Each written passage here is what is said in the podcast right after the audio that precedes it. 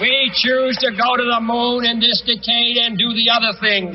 Not because they are easy, but because they are hard. Ten, Because that nine, goal ignition will serve to sequence organize start. and measure the Six, best of five, our energies and four, skills. three, Because that two, challenge is one that we're willing to accept. Zero. All One engine we are running. unwilling to postpone.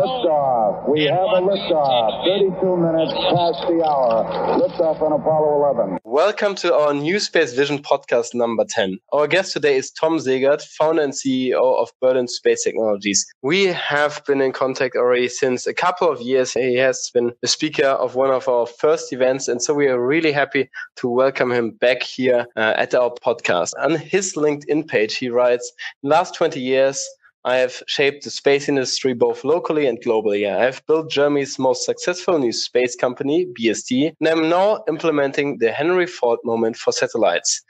That sounds really great, really interesting. Could you tell us a little bit more about yourself and your company? Hi, hi Sven, hi Daniel. As you said, uh, I have been in the business for it's almost 20 years since uh, 2002. So the the company Berlin Space Technologies is uh, one of the global leaders in manufacturing small satellites and very focused on mass manufacturing. So uh, we have a very good track record on building small satellites in the range of maybe 50 to 150 kilograms. And uh, what we have done for a long time now is focused our um, our R and D on on uh, mass manufacturing of satellites. And to that end, we have uh, basically built a factory in India uh, together with an Indian partner, which has the capability of uh, about 250 satellites manufactured every year. And uh, so uh, it's a very exciting time. And uh, not only the, the space of this uh, world and the OneWebs of this world can can build large number of satellites, but um, this uh, small company of Berlin with uh, its Indian partner can too.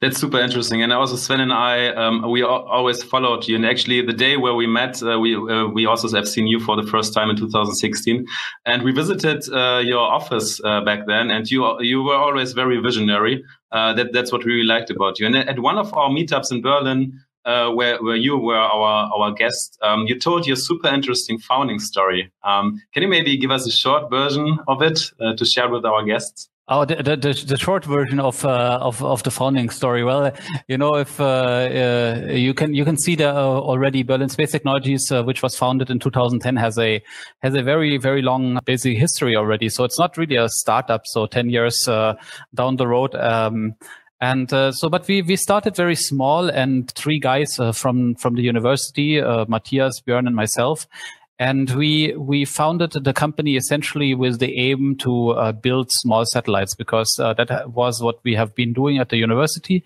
and we always uh, wanted to do something that um, is truly commercial, meaning not dependent on on taxpayer money. And that was um, let's say BST was not my my first company was uh, was the second one but generally the idea of um, of uh, doing really commercial uh, space uh, stuff was uh, not something that uh, many people in Germany you know wanted to hear at that time, point in time. So the the, the beginnings was uh, very humble. So we have try to to build everything and bootstrap and everything. And uh, so the the task was always to find and convince customers right? And so the the first years were were were really all about uh, finding those customers and convincing them sometimes onto your your empty labs right? So uh, i i can remember when we when we got our first uh, large contract that was in uh, in 2012 um, for the Canadian uh, company uh, Eurocast or UrtheCast.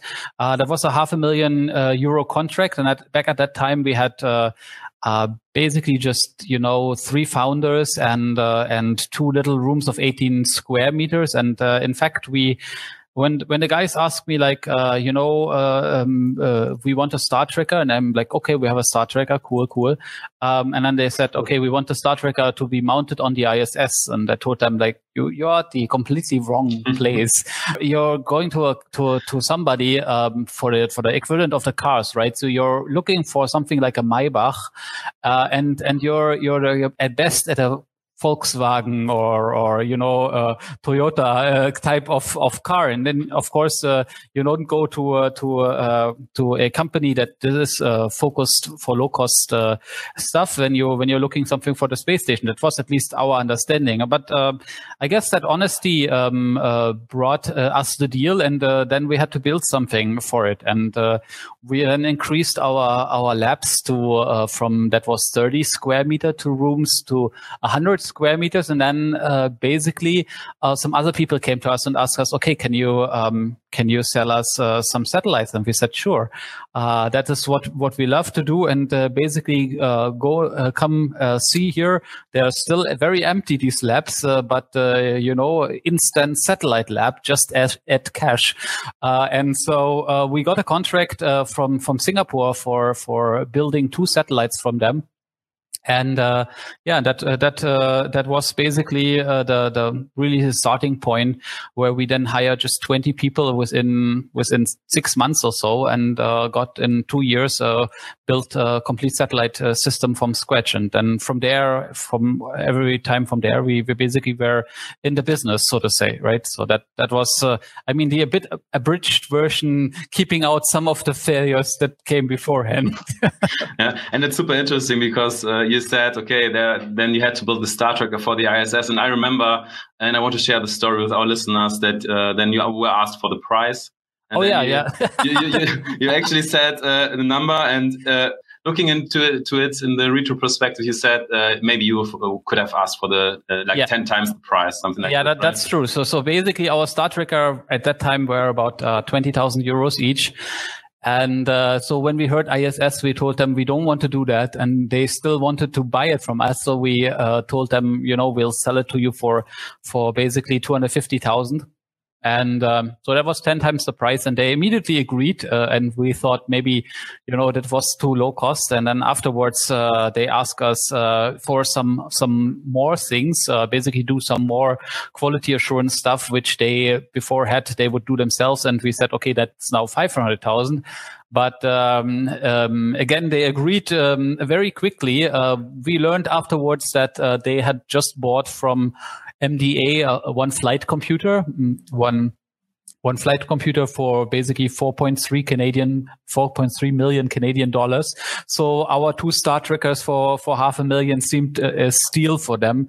Uh, for us, uh, you have to imagine that uh, the year before we made that uh, sale for the Star Tracker, we had basically just 50,000 euros turnover. So we, we had the audacity to basically go in mm-hmm. first, uh, uh, to go with five times and later with 10 times the, the turnover of the, of, of our last year's uh, turnover, and, and and that is that has been very characteristic, and that that is typically a, a challenge for for anybody wanting to bootstrap a, a, company because your bank doesn't like that. You you would you would think that that your bank would would say, "Oh, great! You you have a customer who wants to buy something from you that it's ten times more uh, bigger than than your last year's uh, uh, turnover." No, banks don't want that. Um, actually, they're pretty happy if you do an increase of a year over year from from 10% because it's low risk, you know, uh, spread mm. uh, programs uh, very far. But uh, yeah, so so that was that was uh, and has always been a challenge when when you're not having, um, we, as I said, we don't have a uh, investor in the background. we always bootstrap the stuff, and when suddenly a customer comes and says, "Here's a big chunk of money," um, that actually scares the bank more than it makes them happy. No, I, I just wanted to say so. Um, we, we will come to the topic of funding later on again. But I was where I was wondering. So you said, well, you were three people, your founders, Yes. Uh, you three founders, and then you, you scaled up really quickly. You hired 20 people. Um, yes. Where do you got these people from, and maybe uh, where what's your what's your personal background? Like, oh, what what my personal background is? Um, uh, I'm the guy that talks, uh, basically. Uh, so I'm I'm I'm uh, I'm my by by education I'm an I'm a space engineer, but um, to be honest, um, the, I was never that good with with all these you know um, calculations and programming and and uh, and uh, doing some mechanical design. So in, on all of those things, I'm I'm really not uh, you know what what you would call the bleeding edge. Other people are much better, like Matthias. You know, he's a he's a genius in that. But um, for me, what what my strength has always been from the education always uh, during the the university figure out what what do people want what is their need what is their problem and i'm trying to translate that to my engineers friends and and basically figuring out okay what what can we do? And and that basically you know makes uh, probably an ideal entrepreneur because uh, you're you know you have the you have somehow the the background uh, you know how the how the technology works. Uh, you can understand what uh, what your customer wants and then you can bridge the gap and and try to find solution because if you're too much uh, you know just producing hot air then then you will not understand what what your your colleagues are able to deliver. And if you're too much focused on the technical solution then you potentially cannot understand the, the customer. So, so my background is, is, uh, on paper, a, a space engineer, uh, focus on, on system engineering and, and small satellites. But I would say my, uh, vocation is so to say to understand what what's going on and and how to solve problems and um, and connecting the dots so to say and uh, where did you find uh, like the first 20 employees? Yeah, interesting question. Where did we find them? But we we looked we looked month right. That was we looked really around. Yeah, so um,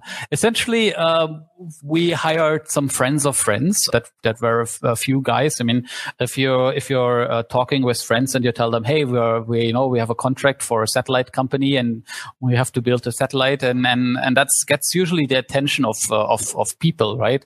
That you have to see that we were in the business much longer than you know the 2010 already. So many people kept writing us, "Hey Tom, hey Matthias, hey Björn, um, do you have uh, do you have uh, positions to hire somebody? Right? And uh, so so it, there was always more people that wanted to work for us and we had uh, potential places to to hire them. And i think we only once uh, put something on linkedin uh, saying we we have some open positions and then we hired a few people there. But i think mostly people come because they know us they have seen something about us i mean um, it, it was, it's a network. It's a it's a network. Yes, it's a, you you would call it a network, even though it probably yeah. never occurs to me that like that. But yeah, likely like that.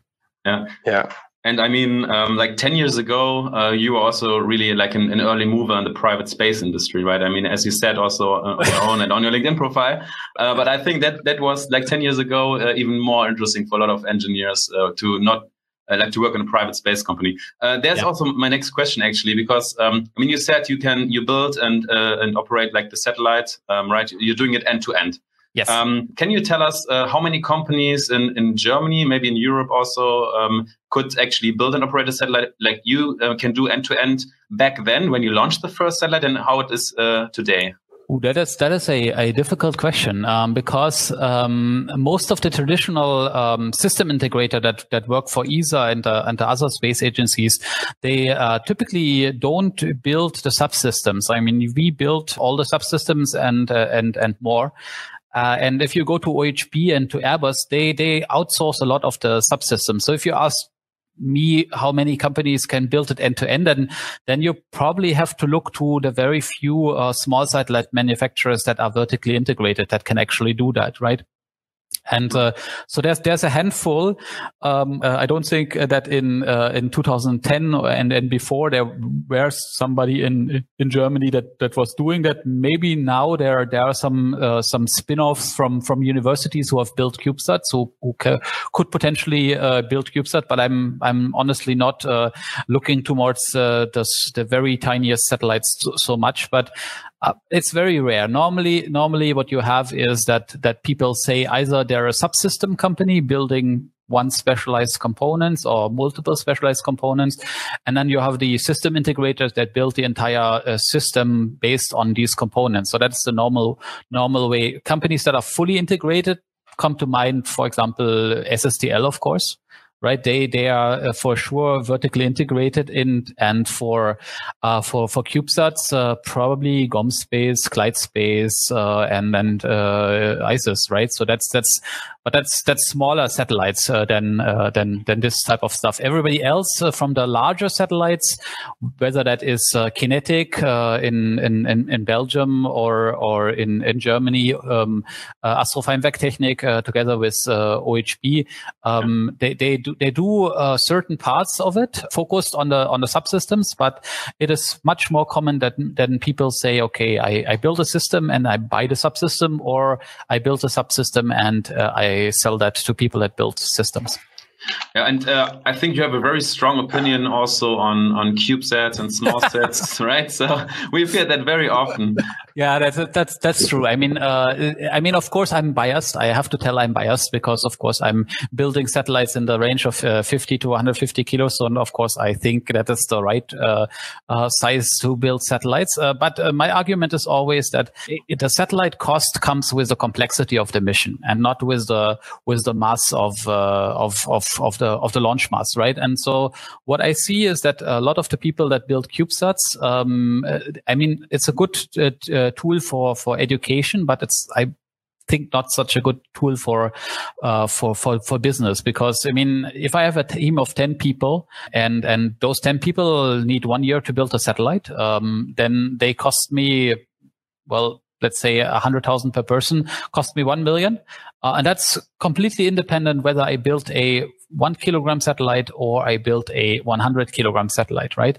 And uh, and um, of course, the main differentiator was uh, until recently was the launch. So of course, a one kilogram satellite costs much less to launch than a 100 kilogram satellite. But um, the SpaceX, uh, you know, um, uh, rideshare program is a big equalizer. You get 200 kilograms for for one million uh, dollars, uh, and that is incredibly low cost. And I would say there's there's no, no real commercial reason to build these tiny CubeSats uh, anymore.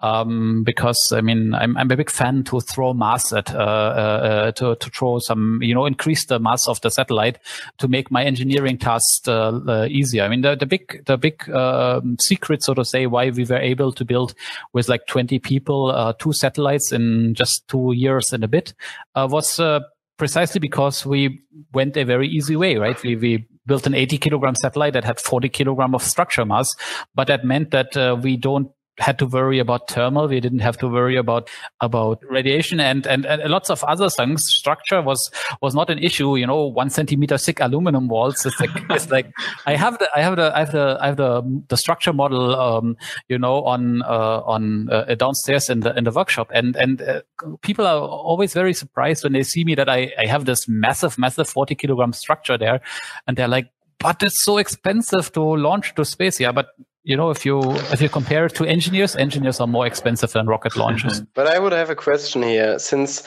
you say you decrease uh, the engineering complexity by adding mass, and you don't have to optimize that much for yep. for mass, and this brings down the engineering cost. But on the other hand side, you're talking about having uh, like constellations of satellites. And if you have a constellation of satellites and none of the satellites is uh, optimized for mass, then you then you leave a lot of money on the table which you would have uh, been able to save if you would have optimized for, for, for mass and would have decreased the size of satellites if you launched, let's say, 20 of these. That that is that is that is absolutely true, um, but of course uh, true with with moderation. I mean, um, uh, the the main argument was always it, it takes me about uh, one uh, one hundred thousand euros or one engineering year to reduce the mass of my one hundred kilogram satellite by one kilogram uh, and keep the cost performance the same, right? Uh, and of course, the the last kilograms to reduce is always more expensive than the first ones, but on average, uh, one kilogram, one hundred thousand. And so, of course, uh, if you have a launch cost of uh, thirty thousand a kilogram, um, then in the old good old days, uh, it would mean that you know um, you could afford um, three kilograms launch mass for one engineering year. So that would not work. So in the old days, you would have need to launch at least three kilogram uh, to to justify um, uh, to justify uh, so a bit of of um, mass optimization, right?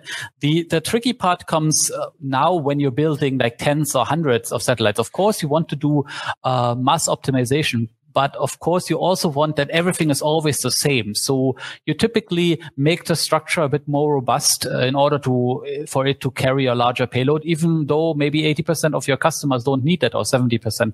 But you want to keep that envelope that you can use the same bus all the time. So, um, and, uh, and uh, then again, also the, the launch cost with, with SpaceX is now at 5,000 euro per kilogram. So the number that was previously three satellites to be optimized is now a factor of six uh, higher, right? Uh, so, so I think you have to walk a very, very careful line uh, between not over engineering and, and spending billions uh, or millions and millions uh, in in making your your product uh, uh, more cost efficient to launch, uh, and then on the other side, um, you know, um, uh, save what you can what you can save, and and we for sure do that. But I can tell you, um, we have reduced the launch, uh, the, the, structure mass uh, for our satellites now from maybe 40 kilos down to 20 kilos and the the increase in work is not linear. It's it's exponentially more complex uh, and it takes much longer. And so it's it's you need to be very very careful. And uh, in in most cases um, you also have to to think that that rockets, the larger the rocket, um, uh, you know, is uh, typically the launch price goes down, right? So I, w- I would say yes, do some optimization when you do for, go for constellations, but please don't try to squeeze everything in a small box. Okay, so it's all about the sweet spot and also the Pareto um, uh, yeah. principle also applies here. Okay, that's yeah. good to know. Yeah. Um, I, I, I, was wondering, I think I was, so Daniel and I, he already said that, that before we really knew each other, we met you at, at, the, at the space conference, and then you also invited us to, to join you for, for a lab visit. And it was really impressive because you also described some manufacturing yeah, principles, some some tools, some ways of working to re-decrease the cost of of engineering or of of yeah also like reporting um, and in, in general how you restructure your satellite factory. Maybe you can share one or two secrets here.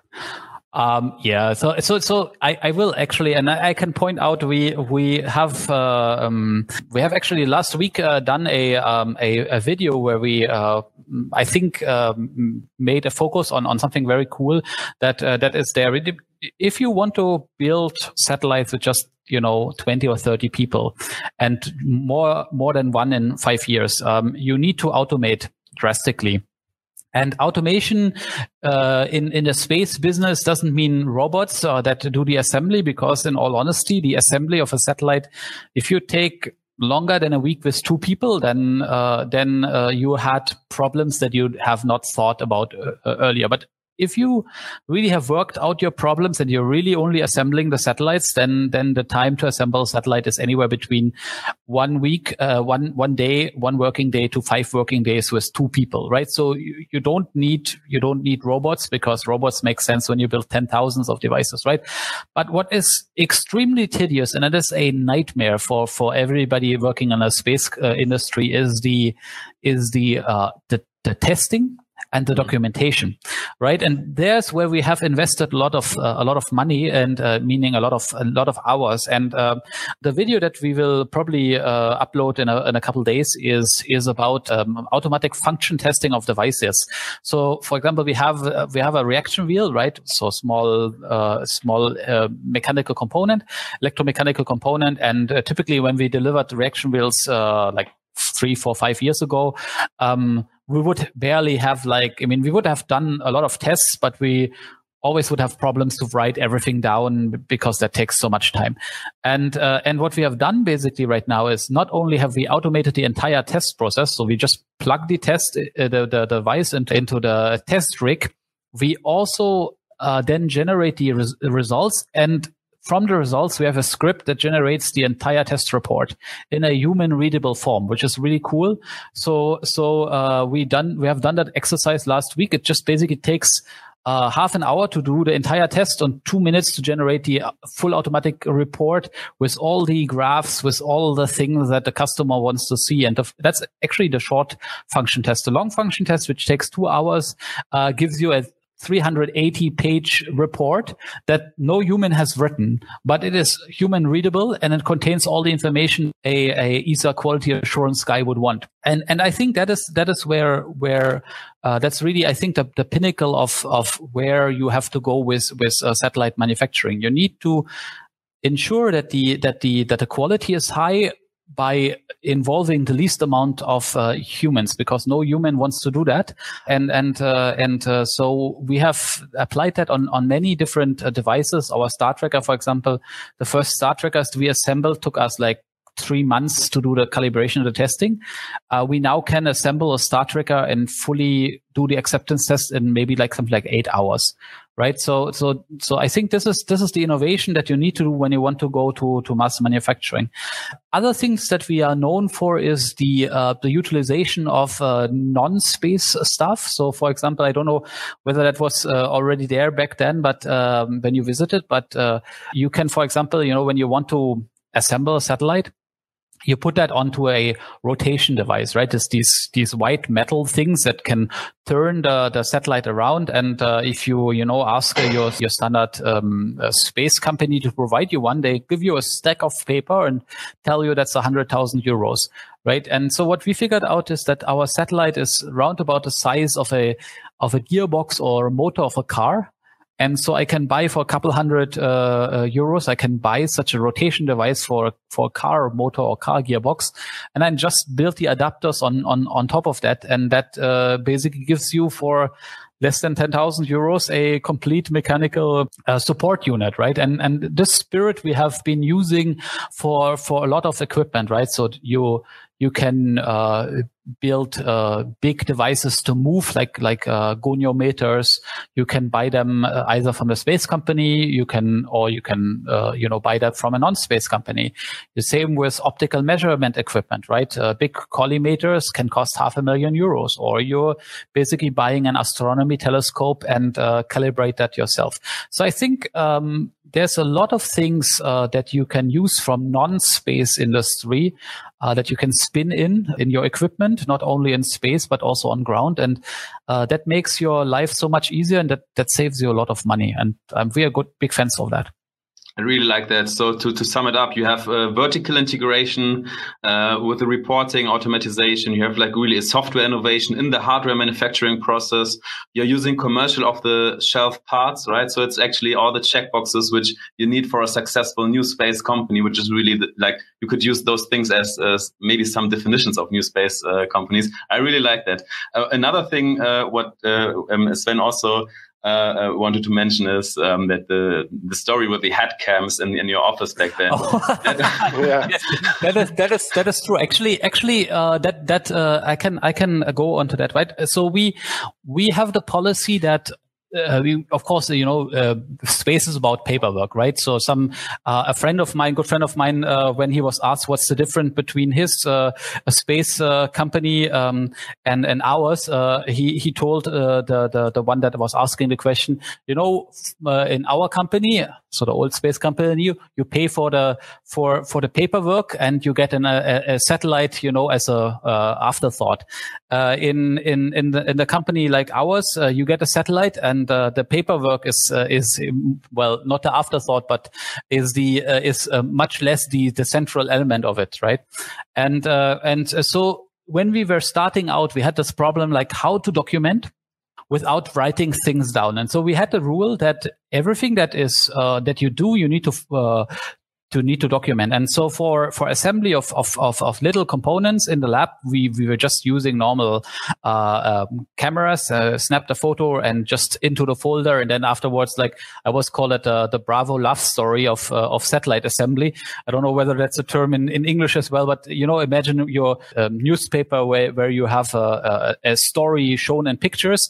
And that is what we have been doing for the first uh, three, four years. And, and of course that works far less in a, in the clean room for the final assembly of the satellite because there um, uh, it's far harder to to access everything. And so we tried in the beginning with just uh, cameras installed in the room that were taking videos, but that didn't give us the details. So we basically bought a couple of Sony helmet cameras, uh, headband helmet cameras, and uh, and had people uh, uh basically take and view what uh, what what they were doing. But to be honest, um, that is already like two, three years old, um, because the big problem with that is you only figure out the mistake after it has happened.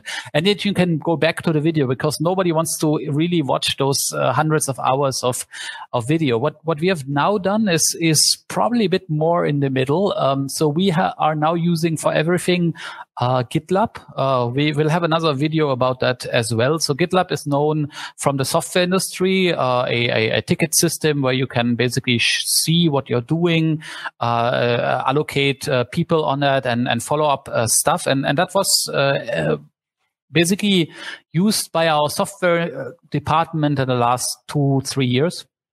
And then we realized, hey, this is actually very, very useful for uh, for all the other departments as well. So we rolled that out uh, during the last two years, and uh, actually now we're even doing the business development with GitLab. It's re- really cool. Like you you you have you have basically um, templates uh, templates that can tell you anything from minutes of the meeting to how to assemble a satellite, how to um, issue a um, you know there was an incident or there has been uh, there has been a you know incident is when when something goes wrong right? Or or there has been a a test. And then and then basically uh, somebody that wants to conduct a test or wants to report an incident just goes into gitlab these days opens it says this uh, system um, this uh, this device uh, has had an incident and then it will tell you what you have to do to report that take pictures, inform your superiors, uh, and so on and so forth.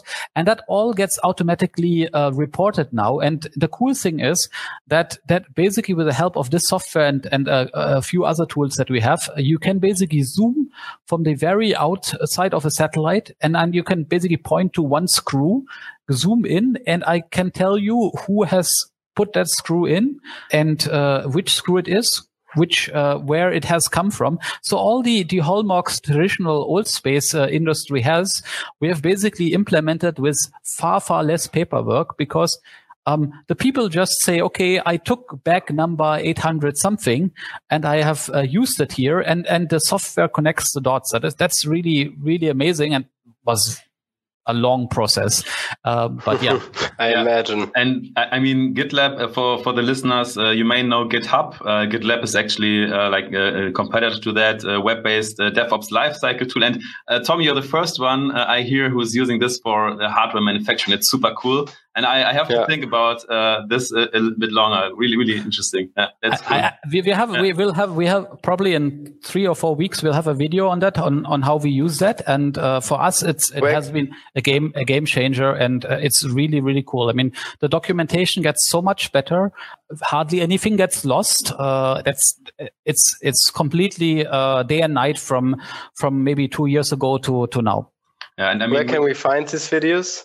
We are we are now uh, in the in the process of uh, setting up basically a YouTube channel, but uh, it's not yet there. Um, but I'll I'll give you the link uh, once uh, once it is done. It should be done in maybe two three weeks. Yeah, we would love to share this with with our audience uh, because we we from yes. Liveo we are also using GitLab, but we are a software company, right? And, and yeah. that's that's a good fit. But for for hardware manufacturing, super super interesting. Yeah. So everyone who doesn't follow New Space Vision yet should follow New Space Vision on LinkedIn, Twitter, or Facebook, and then they will find the link to the videos Tom just mentioned. Perfect. Yeah. Uh, uh, last thing, which which also fits to to this topic of cost optimization and also this like a bit thinking out of the box. Um, was um, uh, and, and, I remember also back in 2016 uh, on, when you were in a panel discussion with um, uh, Sebastian Scheiding from Astrofein about uh, simula- simulation or simulating versus testing. Um, that was also for me as uh, um, um, like really un- unexperienced uh, young uh, guy who was just graduating, graduating from university. Really nice insights. Can you now tell us a bit what your um, um, yeah what your thoughts are on simulation versus testing? Is it still the same four years later, or did it change? Yeah, I, I mean, I mean, uh, we we typically simulate the stuff that we can't test right? And uh, and we we are pushing the envelope quite a bit on what we can test uh, because uh, because uh, you can make uh, so many mistakes in in in, in what you're simu- what you're simulating. The, the, reason for why people do a lot of simulating before building anything is. Um, I think mainly because it's it's a it's a matter of, of cost. They they think writing a software and, and simulating something is is more expensive than building the thing we have learned and, and we are of the belief that uh, that a lot of the things that if you want to properly simulate them, that takes a lot of time or and or a, a lot of experience. And uh, so for us, it's typically easier to just build something, quickly see how it works. Uh, if it doesn't, uh, then um, figure out what what we have learned and then build something new. I mean, we are known for for being able to build a uh, an electronic iteration of one of our boards in in one week time, from figuring out an error to to basically having a new board there. And if I if I would want to simulate that, uh, I mean, I've I've heard horror stories from the industry, from ESA and other places. They they discuss uh, six months whether or not to change something on a board design, and we would just try it out and and if it works, good. If it doesn't, then it doesn't. And so, so yeah, so we are we're big fans of of actually doing testing wherever you can and and build something and test something instead of uh, instead of just trying to build a a software representation of it. And it's not very uh, you know industry 4.0 because industry 4.0 is all about that you know the digital twin and uh, you know having having everything in digital before you move everything. But the fortunate thing with with small satellites is they're both not very expensive and not very large, right? So you can do that with a with a modest team uh, and with modest resources. And I think as long as you can do that, um, testing has a lot of uh, uh, basically building something and testing it very very quickly, figuring out what fails and build something new has a lot of merits than uh, trying to simulate that. Simulation is, I think, very good as well, but only when you don't when you can't actually have the physical stuff for whatever reason. Cool. Yeah, thank you very much. Uh, these were a lot of insights on really how um, you can produce, build, and develop satellites in a in a different way from what is standard in a lot of satellite companies out there. So maybe you can tell us a little bit about the satellites you're actually building. So, uh, what's the demand for satellites? What are the payloads which are um, on your satellites? Are they more targeted at governmental customers, or is it more the private industry? And you already mentioned SpaceX. Is that your um, uh, your launch company of choice, or are there other companies which you uh, are also launching with? Okay, that, that's a couple of questions. So, what what what are we doing, and who are our customers? Yeah, usually we are completely export oriented so we largely don't do stuff in the in europe and we don't do stuff in in, in germany and um, for many reasons, largely because uh, ESA and, and, Germany are dominated by uh, traditional space agencies and their budget are eaten up by the traditional guys. So, so we have always been looking beyond that horizon. And so our customers can either be um, emerging space nations uh, that, that want to, you know, build uh, capacity. So we have had uh, programs uh, with, with Singapore. Before we founded the company, Matthias, my, my colleague, was at the university where we did programs with uh, uh, with Indonesia. Right now, we have uh, programs with uh, Turkey and, and Egypt, right? And sometimes these are government agencies, and sometimes these are private players. And in Turkey, it's a, it's a private uh, player um, that uh, that wants to do commercials uh, Earth observation, right? At the moment, largely our satellite systems are for for Earth observation. Uh, we get also some requests for uh, for uh, telecommunication mega constellation, and but that is more stuff that is focused with our Indian factory. I would say that the people that come to us directly have uh, typically some some challenging Earth observation mission, and challenging can be because of the payload or because of the cost, right? That's that's the two that's the two reasons to come for us. I mean, if they if they want to do something that that other people would shy away from, uh, or if uh, if they think uh, you know um, the, the, the Airbuses uh, of this world is uh, probably a bit too expensive. So so at the moment, from from the from the from the split, I would say we have. If I ignore my Indian stuff, I would say we have about uh, 60, 70% uh, uh, commercial companies and, and the rest is emerging uh, uh, nations with, with their space agencies, right? Uh, but, but it's still, business is still very dominated by, by commercial, by, by, by, by government money, right? If you're, you know, if you look who is buying this Earth observation data, um, largely governments. Uh, and so even if you have a commercial company uh, building satellites for Earth observation, in most cases, there are still governments uh, that that are procuring these data in in, in large stuff. I mean, uh, it's changing, uh, but it's changing slowly. Um, that was the, the stuff to the towards the customers for for our Indian um, entity. I can say uh, we are looking more towards the commercial uh, players uh, globally, and uh, that's again both uh, Earth observation, but also in in these communication uh, mega constellations, right? So that was the, the questions about uh, who are our customers. Um, and uh, yeah, so I would say 80% of our turnover is, is satellites at the moment. 20% is subsystems.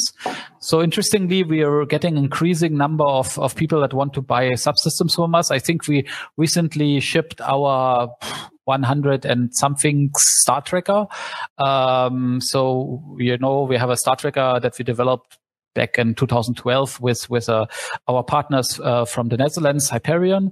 Uh, you might have uh, heard of them, uh, and uh, but but most of the other products are sold in much smaller numbers. Reaction wheels, we sold several uh, batteries and, and so on. But uh, mainly 80%, I would say, is, is, uh, is, is, satellites, right? And then the question about where we are launching. So at the moment, these uh, rockets are mostly um, chosen by the by the customer, right? So uh, so we we help them organizing the launch if they want to and we would also you know bring the satellite in orbit but in most cases for various reasons the customer decides uh, they want to be the one that does it. Uh, at the moment, uh, our customers, uh, the Singaporeans, use the, the Indian rocket, the PSLV. Uh, so do the uh, the colleagues from from Turkey. Um, the guys uh, from Egypt got a um, offer they con- couldn't refuse from from China.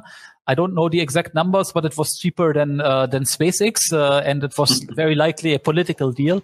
But I can't comment on that. So so we will be launching on on a on a Chinese rocket uh, sometime soon. What I try to tell my uh, my customers is that they should think a bit broader with the with the with the opportunities that uh, SpaceX has has brought to the market, and uh, you can see that that space is clearly a commer- a, a, a political market with uh, Russia and China basically, you know, uh, uh lowering the prices pretty much to the SpaceX price these days. And uh, I, I, I don't have an update from from the Indian uh, guys. Um, they so far still stuck with the old prices, but almost everybody is is dropping their prices down to what uh, what SpaceX is doing, and that of course is a very hard time for micro launchers because I mean, who wants to spend thirty thousand or fifty thousand per kilogram on a micro launcher if they don't have to, right? And and then you are, these days you have solutions where you have a small transfer stage and you will be kicked out uh, from a space uh, SpaceX rocket for very low cost, and you have a transfer stage that brings you to your desired orbit, and and that could still be lower cost than than buying your own rockets. So yeah, so I would say the as a as a matter of fact, we we haven't launched anything with SpaceX yet, but of course uh, we're big fans of of their pricing model. Uh, I mean, who who wouldn't? Uh, and I have actually uh, written articles about that, uh, arguing that that is the death spell for CubeSats because I mean. Uh, the, the, there goes the, the cost advantage on launch, but yeah, so that's that's where we have launched with mostly Indian at the moment. Chinese will be coming up, and I, if I would be a betting man, I would say lots of the future customers will go with SpaceX. Interesting. Cool. and you didn't mention uh, mentioned Ariane, so uh, that's. Uh, I didn't mention Ariane. Or? In fact, right? Yeah, I didn't mention Ariane and I didn't mention Vega.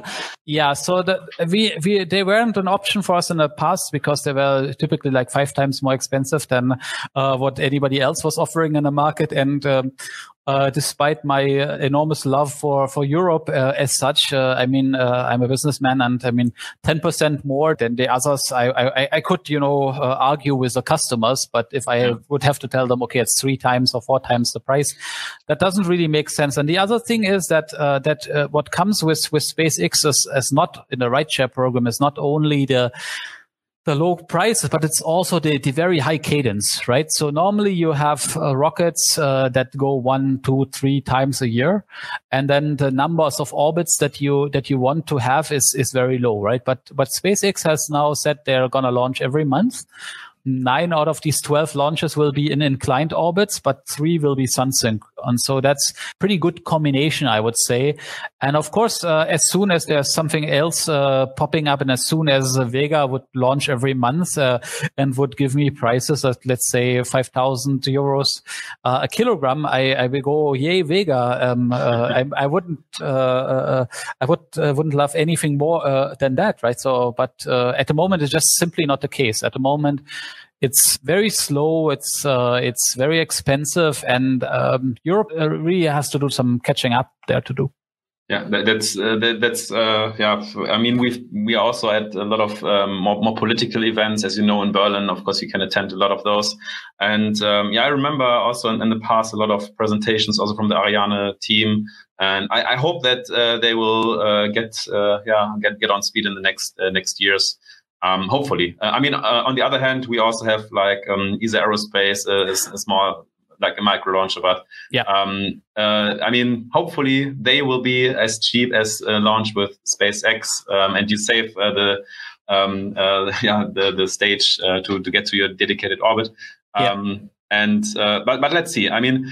Um, yeah, maybe one last question I had regarding your your products um, and uh, do you also think about downstream services? Because I mean, you're, doing so many things, and you're a passionate entrepreneur. So, did you think about launching your own constellation with your own payload uh, and your own product at the end as a software product to customers, or uh, let, let's put it like this. I'm, I'm always scolding the guys uh, that um, that uh, say they are a, a downstream company and the first thing they do is build a satellite. Right? It, it would bode rather bad if if I myself, uh, being a um, somebody that is clearly focused on the upstream, would suddenly say, "Oh, I know what what the world needs uh, in the downstream." Right? So that that's that's a given, right? So, so it's not something that comes natural to us. On the other hand, we also see that uh, that with with all the mass manufacturing and so on, the, the margins in the in the upstream will get smaller and smaller,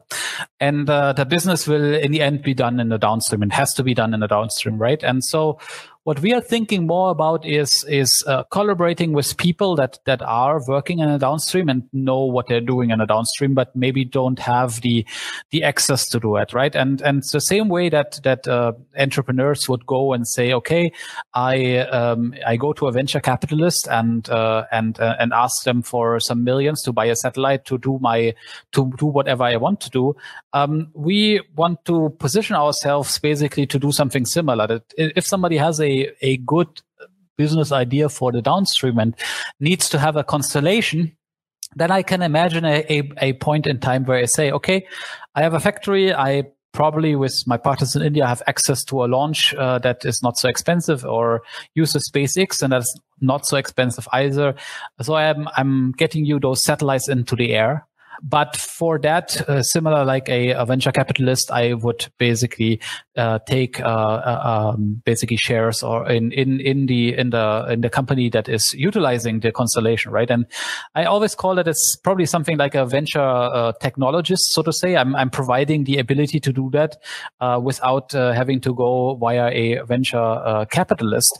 Um, but we're not yet there. but it's something that I would want to do. I don't see myself saying, okay. I now build a a big constellation of uh, I don't know 100 Earth observation satellites, and uh, I'm going to sell the data to God knows who because uh, that is where the market is. Uh, I simply don't have enough. Uh, um, I don't simply don't have enough uh, oversight about these. Um, downstream markets, but I, I can see foresee an, a situation where where somebody that has the need for that comes to me and says, okay, uh, I need a constellation, but I at the moment can't afford uh, to pay uh, what uh, 200, 300 million for it. Um, and uh, I can say mm, maybe production of those is not so expensive. Launching, I can potentially also organize. Let's work together, right? So that that is something that that I that I can see. Uh, I myself doing downstream all by myself is is difficult to imagine. With partners, yes. Alone, probably no. And um, so, uh, Sven, you have some more questions about the funding, right? Because what you just said. So, for all of our listeners who now want to build a downstream uh, application, but they, they need uh, their own payload. I mean, you you know, uh, you have to contact Tom. uh, maybe uh, regarding the status of the factory, what would be a perfect time for this? Is it this year, next year, uh, or in three years? Um, uh, so yeah, so so things got a bit delayed because of the uh, you know not to be talked about situation out there. Mm. Uh, so we we we uh, originally had the plan uh, to to finish our first satellite by the end of of this year and then ramp up. Uh, but uh, of course, uh, not, nothing much moved uh, physically. Um, uh, I mean, literally also because you couldn't travel until now from when this mess started, and so so I think we're gonna have a delay by probably six to twelve months. and so I think the the ideal time to to talk with us about these things is probably from mid mid next year onwards uh, because we could potentially talk already right now but then until uh, you know end of next year i probably don't have opportunities to fly something right? I think but maybe tom sorry i didn't want to interrupt you but maybe we can take a step back. Maybe you could give us a general framework about we the factory already came up several times, right? Yeah. Uh, Daniel I know what you're talking about, but I think uh, a lot of our listeners don't know what we're, what you're talking about. So there's Berlin Space Technologies, and you have a collaboration in India where you want to build this, a factory for satellites. But what's the framework? Uh, how many satellites do you want to build? You already touched on the time frame here. Yeah, the the factory, yeah. So so imagine uh, sometime back in in 2000, uh, probably 13, 14, right? So there were the first ideas coming up on uh, from several players in the market that you could do mass manufacturing. I mean, you can mention SSTL with their X50 platform, right? And uh, to be honest, we got a bit scared back then because uh, these guys said, uh, you know, back at that time we were building a satellite for probably between two and a half to three million each and and then SSTL basically said we have this new grand plan with these technologies that you can see in this paper, and we're now able to build a satellite in six months, and it will not cost us more than 1.5 million pound.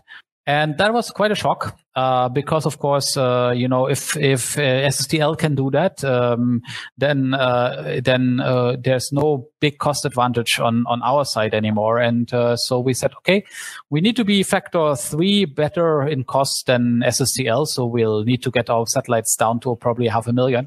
And we sat down and we're like, okay, that that really doesn't work. So how, how do we do that? And uh, the answer to that is, of course, you need to streamline.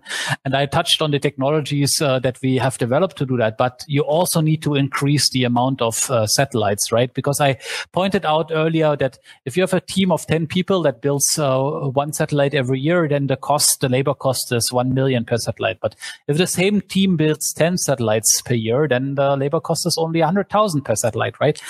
And uh, and from there we were basically looking for where we can build a, a factory or, or you know ultimately you want to have a factory to do that and we were thinking do we do that in germany and then we figured out there are no customers in Germany, right? So you need to go to the customer. Um, you probably want to do uh, in it in a place where you have uh, skilled labor, you have a rocket, and uh, and uh, the labor is not so expensive. And so when we when we were making our matrix there um, eh, with the requirements, English speaking, uh, have a stable political system, has a rocket uh, and well educated, uh, well educated but not so expensive labor. Um, the list is pretty short, and uh, India is uh, is is in that. And so uh, I have a couple of very good friends in India, um, like you probably know Narayan Prasad, uh, mm. NP, um, a big guy in uh, New Space India, uh, has his own blog as well. Very, very, very good friend. And uh, he at that time, together with a few other people, wanted to build a, a company. Uh, the company still exists, but uh, he's not no longer part of it. Called Dhruva Space. And so from I think was that 2012, 2013 onwards, we were like, okay, let's try to find funding uh, to build that Indian uh, entity. And and but it it never really worked out. We had these uh, two uh, two startups uh, that uh, had all the grant ideas, uh, the right grant ideas, but never had enough funding, right? Uh, but then with with you know common friends um, and running around in India trying to do these things, um, one day I was introduced by by another friend. Um, uh, Sanjay Nekkanti, also from Dhruva Space, uh, to to some guys from uh, from the uh, Hetero Group. Uh, that's a big medical uh, company in, in India, and and they were looking for a partner for for to do some something in in the space business. Right? They had already founded a, a subsidiary to do that called Azista, um, and and they were looking for for an outside partner because they were trying to do that in India, and they had a problem that um, it was very hard to to to uh, get traction in India because uh, uh, for for various reasons. Um, there was one the, the problem that the that the Indian Space uh, Research Organization at that time had a had kind of a monopoly on all the technology and was not very open to share those. Uh, and and the second point is that if you go, and it, it's not right. I mean, but it's the reality that that if you would go with an Indian company on the on the global market and uh, and uh, say I have a satellite to sell, they are always like. India, why do, do you even have space, right? And, and of course, that's that's completely wrong, but that's the reality. And so they were looking for for a partner that could then give them, uh, you know, both the pedigree uh, as, as with the technology as well as the the branding that was internationally recognized. And since we were running around in India at the same time, uh, that uh, that was then place where we were introduced. And so that was must have been around 2016, right? And so from 2017, we had then made the agreement that we would want to do that, and well, as things take time, it took about two and a half years to uh, work out the contracts. Um, our colleagues in India had already started building the factory. Um, we, on our side, uh, um, asked the German government to give us an export license uh, for the technology to build a satellite in uh, in India. That uh, also took some time. And then finally, uh, basically at the end of uh, last year, all things came together, right? The, the, the factory was there uh, with uh, with a capability. I mean, it is designed to have a capability of 250 satellites every year. Um, uh, we we already have uh, uh, a big team there. So the the our Indian partners uh, company Azista basically already has something like 150 people, a pool of of people that we can tap into. Um, they already have two buildings there, uh, one factory to manufacture subsystem, one factory to manufacture and, and assemble the, the satellites. Uh, uh in in total, I think uh, something like seven seven and a half thousand square meters, so quite big. And um, and uh, basically, um, at just at the just in February, basically this year, everything was ready, right? And then, uh, then uh, the big mess uh, hit, and so now we are basically in the in the process where we are kind of remotely trying to educate uh, our our colleagues in India how to how to build a satellite. Right. Of course, there was uh, the plan uh, beforehand uh, to travel there and and do all of these things uh, uh, by visiting them. But of course, imagine. You can imagine that that's at the moment not really a possibility, right? Um, so, I, I, mean, we could do another podcast only talking about your, your, your factory in India, and I, I would love to do this once um, like uh, maybe you have hit uh, 50 satellites or 100 satellites there. So we, we shouldn't uh, wait too long for that. Um, I, I hope, be, I hope so. I hope so. that would be uh, super, super cool and super interesting. Um, because uh, uh, I think we will now come to an end of the podcast. I, I would love to talk longer to you, but um, and I hope the audience would also love to hear your super interesting stories and funny stories about um, your your space um, yeah adventure. But maybe as a as as the last question. Want to start with with a, a, story when like the first like when Sven and I met the first day, first time uh, I said already at the InnoSpace Masters 2016 we also heard you you were on stage. And then there was a, a funny thing uh, yeah, you you were asked what you, you would do if you would be an astronaut and uh, just uh, come into the International Space Station. And you said the first thing what you would do is uh, you would put out a guitar and start to sing Major Tom to ground control. that was that was a great answer. Uh, now I would love to hear from you also, um, like how how did it feel and, and what did you do actually when your first satellite reached orbit and uh, sent down a signal? oh, that that that is a nasty uh, nasty story, and uh, um, in in essence, um, uh, we had to work day and night uh, to get that uh, satellite into orbit because unfortunately, um, in the end, uh, we had to assemble the entire satellite uh, uh, eight weeks before the launch, and I think we had only three weeks from before the launch. no, for three weeks for integration before we had to ship the satellite. So we were all very overworked, and um, I we launched the satellite, and I was actually at the launch pad, and I had to rush to the to the airplane because uh, I had to go then to Singapore and uh, meet with my my colleagues. The problem is I I got the message that that we didn't hear the satellite, right? Mm. Uh, we, we, we didn't, we didn't hear the satellite, uh, uh, at all. Actually, I didn't rush to the airport. I was rushing to Bangalore. I had another meeting with NP. And, uh, so I was very, very depressed because nothing happened and, and so on. And that was uh, for the first like, um, 17 hours. And then I can remember I was on the way to the airport in, uh, in, um, in uh, in Bangalore, and uh, the the guy um, uh, I, I, got Matthias on the phone, and he said, yeah, "Finally, we have we have some uh, some signal from from the satellite." And I I I, uh, I jumped and uh, I was singing and I was screaming like a little little child in the in the car, and I, probably the the taxi driver must have thought because he he wouldn't understand what I was saying in German, like that I that I suddenly went insane. And and the, the reason why we haven't heard anything from our satellite, the reason was uh, we had unfortunately plugged the antenna into the wrong the antenna cable uh, uh, into the the wrong uh, receiver. Uh, and uh, so everybody was was overworked and uh, we had you know two antennas outside and one was only commanded and the other one was standing still. And in the end there were two cables cables and one of them was plugged wrong and we got we got the, the the message so to say when we were starting to listen into other satellites and we didn't hear them either and then we were like wait a minute minute. This is the this is not us. Uh, this is the this is the uh, this is the antenna actually. And uh, yeah, so then it was just a matter of plugging in the antenna in the other cable, and from there we were we were good and running. But uh, but uh, that first uh, 17 hours were very depressing, I can tell you.